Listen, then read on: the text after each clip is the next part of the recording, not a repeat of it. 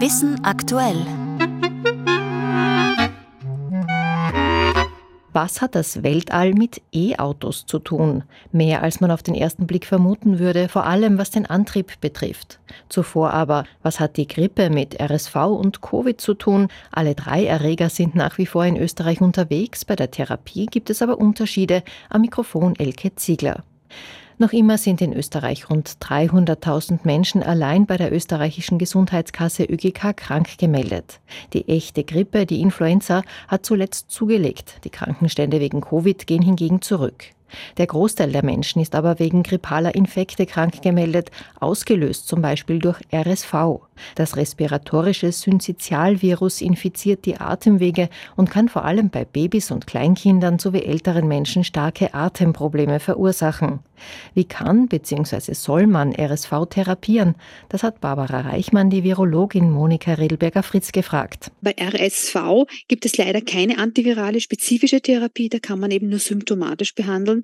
Und gerade bei kleinen Kindern ist es wichtig, eben genau aufzupassen, können die noch ausreichend trinken, bekommen die noch ausreichend Luft und da eben frühzeitig einen Kinderarzt aufzusuchen, um mögliche Komplikationen früh zu erkennen. Für Risikobabys gibt es auch eine eigene Antikörpertherapie, um sie vor einer schweren Erkrankung zu schützen. Bei der Influenza und Covid gibt es antivirale Medikamente, die rasch nach der Infektion eingenommen werden müssen, um zu wirken.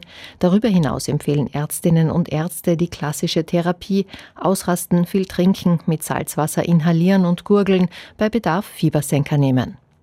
Und damit ein Blick ins Weltall. Es tut sich momentan besonders viel in der Raumfahrt. Mondmissionen, Flüge zur internationalen Raumstation und ein neuer Klimasatellit mit Technik aus Österreich an Bord. Um das zu ermöglichen, braucht es permanente Forschung, etwa zu neuen Antriebstechniken.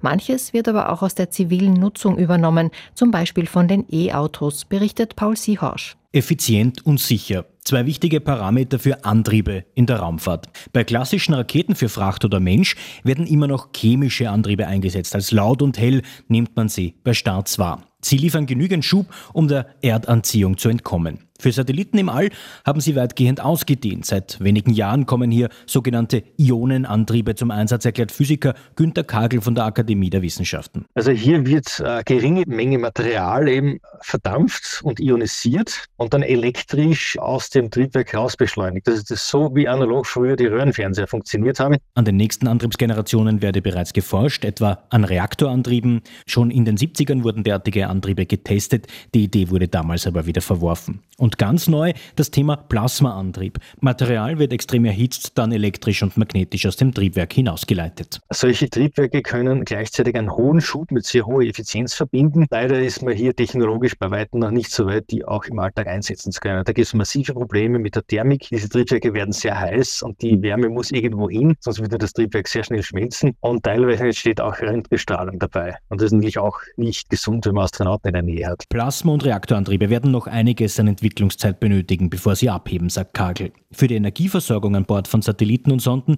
sind Solarpaneele und Batterien verantwortlich.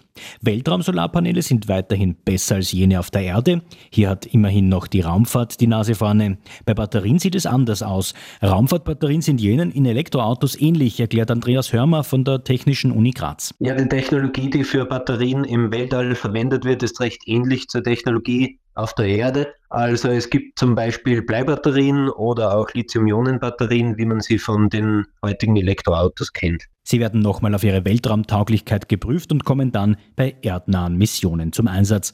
Momentan wartet die Raumfahrt auf die neue Akkugeneration. Stichwort Feststoff, Günter Kagel. Die Feststoffbatterien äh, leichter Sprünge kriegen intern und damit äh, sich selber zerstören. Und da ist jetzt aber ein immenser Forschungsantrieb dahinter, solche Feststoffbatterien zu entwickeln, weil die rein theoretisch noch mehr Kapazität haben könnten. Mehrere Unternehmen arbeiten daran. Es sind Autobauer, die ihre E-Autos effizienter machen wollen.